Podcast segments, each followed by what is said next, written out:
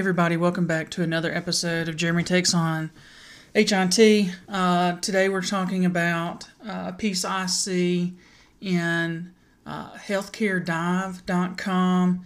Uh, I put a link to it in the description. Basically, the, the title is Hospital Execs Argue Disruptors Will Skim the Cream and Ignore Community Health.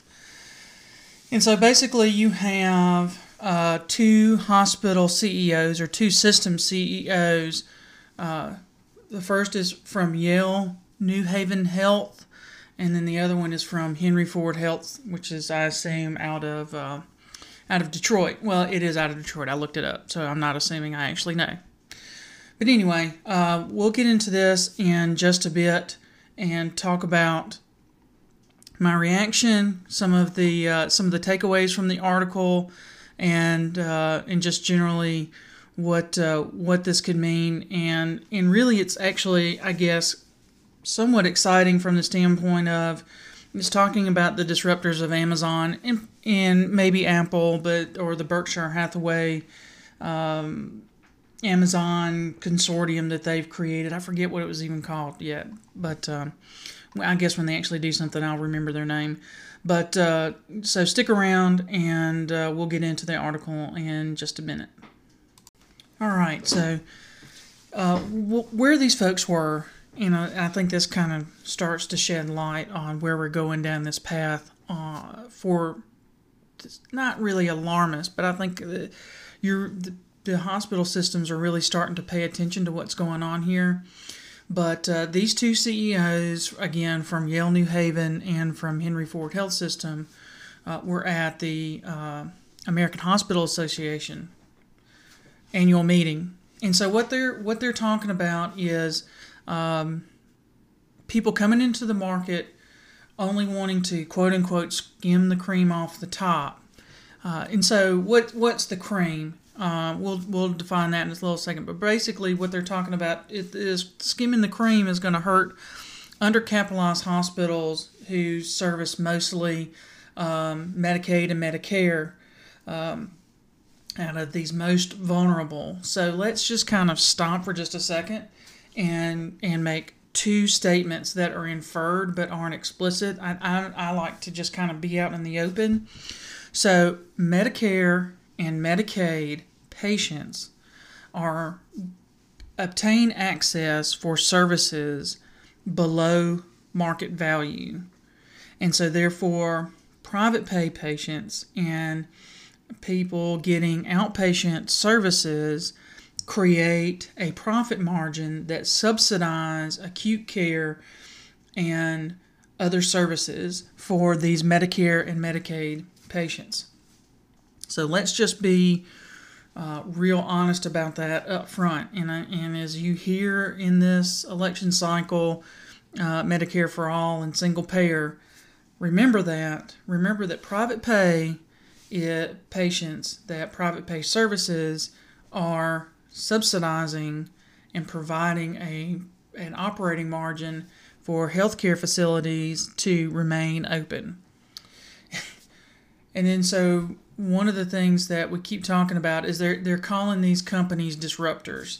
And so think about that. If you're in on the tech side, um, I mean, we talk about disruptors a lot. If you're on the traditional healthcare side, you know, I think that's kind of a buzzword that's coming around. So, you know, I think we're to the point where we define terms and we use it so much that it really loses its meaning when people are using it because uh, just take this quote right here. So you've got a former FTC Bureau of Competition director saying that uh, this conversation around disruptors is framed by basic market definitions and whether healthcare entrants will fundamentally change the landscape.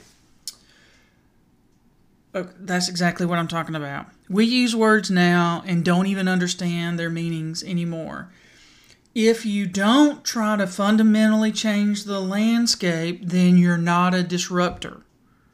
It's like the actual definition of what you are.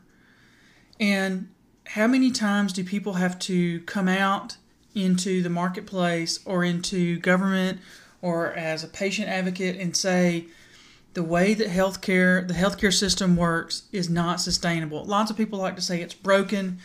I don't think it's broken. I mean, we're we're providing care to a bunch of different people. We don't have a necessarily a good pay model. We don't have a necessarily efficient delivery system, but it's not broken. It's not sustainable. We can't continue to go with our populations the way they are. We can't continue to extend lifetimes the way that we do we can't continue to have basically the modernization of healthcare and the advances of healthcare continue to enable some bad lifestyles. We can't go on to enable probably not uh, making other life choices that we want to make and and have uh, no uh, negative out consequences with that. So we're we're these people now that get up at these conferences and make these speeches and get on these articles they're they are I don't think they hear what they're saying and and they advocate for things that don't make logical sense. You have two hospital CEOs and a federal bureaucrat talking about how the disruptors coming into the market are going to change the status quo. Well, first off, no shit. And second of all, that's what we want. So we cannot continue to move along and delay uh, improvement or advancement until we can have this perfect solution. We, we, we have to continue, if we're going to innovate, if we're going to disrupt, then we're going to have some pluses and minuses, some good things and some bad things. And we've just got to have some thoughtfulness around it and have some safety nets for the actual patient care side of things. It's not that complicated and it's not going to be that hindering, but we don't necessarily have to continue to promote bad businesses, bad business models, uh, in order to, in the name of protecting quote unquote everyone or the least of these. Because in any normal market uh, in in a real capitalistic system you're going to have innovation happening at the top and then that innovation gets established and then is put to an economies of scale which then decreases the cost and gets pushed down into the other levels of the market. It's it's not complicated and it's not new. I mean you know adam smith wrote this book that people have read in 1776 so you know it, it really hasn't been a secret for like 200 and almost 50 years now so we got to quit pretending that healthcare is this different thing and, and and market forces don't work don't work here. You know, and, and because we're talking about the, the CVS and Aetna merger, this company could possibly cut into hospital outpatient revenues. Well, I mean, it could. It probably will to a certain extent. So, so how's a hospital going to react to that? I mean, you know, that's kind of the thing. Nobody, you know, you know, you're talking about where are what are what is the alternative? Uh, we can no longer wait for hospitals to make good decisions and change their procedures because a hospital is a Eeyore of a company. If they made it with this business model yesterday, they're going to try again today. And the only way that they're going to change is if you threaten to put them out of business. And then all of a sudden they'll get real damn innovative you know, you got the guy at uh, the the Ford system CEO gives uh, Amazon credit for being better at logistics and health systems. So why don't health systems study Amazon? Just like somebody says in the article, they need to try to out Amazon Amazon. It's not complicated. You have to adapt. It's it's it's you know not it's not rocket science. It's not a secret. The same guy says that hospitals are in the bullseye around driving affordability across the country.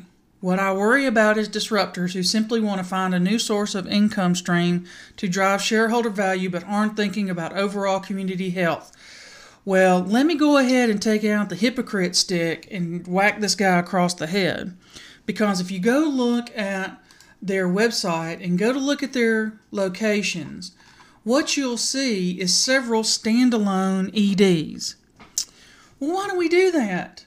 Um, I don't know. It's probably to find a new in- source of an income stream to drive shareholder value. Well, even if they don't have shareholders, even if they're nonprofit, they're still trying to find new income streams. And they're doing it with a standalone ED, which is by far and away the most expensive way to deliver care to people. And because it's not like they're opening an urgent care, no, it's a standalone ED. The hospital could develop an urgent care. They could do things to make healthcare more affordable to people that want care where they are. So hospitals developed a model to, and I'm not going to say on purpose hide, but if you look at the pictures of some of these places, they don't really look like an ED to me. It looks like a one looks like a pretty good uh, storefront. So it's and and I'm looking on their website under a location type of emergency room. So if this is it really turns out to be an urgent care center, then that's fine, but that's not what it says. You know, so what you've got are hospitals masquerading as innovators, and what they really do is propagating existing lines of service and charging you. So, yeah, you think you're going into an urgent care for a $75 visit, and what you're really going to do is you're going to walk out with a $1,000 bill for an ED visit. So, yeah, hospitals are upset. They could they could lose a lot of this cream that they're skimming off the top. So I looked up what the company was, or had it in the article rather. Haven is that new Amazon, J.P. Morgan, Berkshire Hathaway company. And again, people are all in pearl clutch mode right now but I don't see where they've really done anything. And, and so, what you've got in reality is these hospitals raising the alarm, ringing the bell, trying to get people to be aware. Because let's talk about one other little market manipulator that hospitals are used to having in their tool bag, which I think is pretty much going to go away pretty soon. And if you haven't heard of this, then you need to study up on it. It's called a certificate of need. And so when we talk about consum- consumerism, we talk about free market reforms, we talk about having a lot of things in healthcare that we do not have today. And when you hear somebody talk about single payer or Medicaid for all, and they talk about how the, the free market has failed healthcare, well, we haven't tried free markets yet. Because if you have a certificate of need board or if you have CON laws in your state, which I imagine all states do. Even if if, if Alabama has it, everybody's got to have it because we don't really innovate at anything ever. Then what you're really doing is you're having a collusion of existing market participants, typically hospitals, sit within regulations of the state and decide what the total demand is within an area and artificially manipulate the supply side of that uh, of that healthcare delivery option. So basically, within so let's just use a recent example. I mean, you may not follow Alabama politics. You may not even know who Don Siegelman is, but Alabama had a governor that went to jail, uh, along with Richard Scrushy, who you may have heard of, used to be head of HealthSouth, for taking a bribe or taking money so that uh, Scrushy could be on the CON board because he was building a huge hospital in Birmingham. And this was before a bunch of the Birmingham hospitals closed. And so he had to get a waiver to build this new hospital. I think he wanted to build like a thousand bed hospital in a rich part of Birmingham because all the traditional old hospitals were in old centralized parts of Birmingham that were in bad parts of town and people didn't want to use that anymore use those these, those hospitals. And this guy was building some new some new digital quote unquote digital hospital in the early 2000s partnering with Oracle. So the long and the short of it is is that you had two people spend years and years in jail on taxpayer dime because they artificially manipulated the the board created by government to artificially manipulate the supply side of healthcare beds available for the demand in an area. So you, you're already talking about hospital system consolidation. You already have a lot of supply side dynamics trying to keep prices high by modifying what what competition is within an area. And now you've got these same people who feel like they're losing control of these regulated, heavily regulated, and controlled supply side pieces, and this unregulated end, because really the CON board, when I talk about licensed beds in an area, those are inpatient beds. And those are real, that's a kind of a, that's not a profit side of the hospital business. The cream that these folks are talking about is the outpatient side. So you're talking about anything that you go in and have done to you at a facility and you go home that day. So you're talking about endoscopy, which is like colonoscopies. You're talking about uh, ambulatory surgeries. You're talking about all of your radiology exams. You know, all of this stuff that's done at a center. If you end the term of the place that you're going to with center and it's not medical center, then that's a moneymaker for that hospital or that organization. And what CVS and Aetna are trying to do is create these convenience based retail uh, healthcare.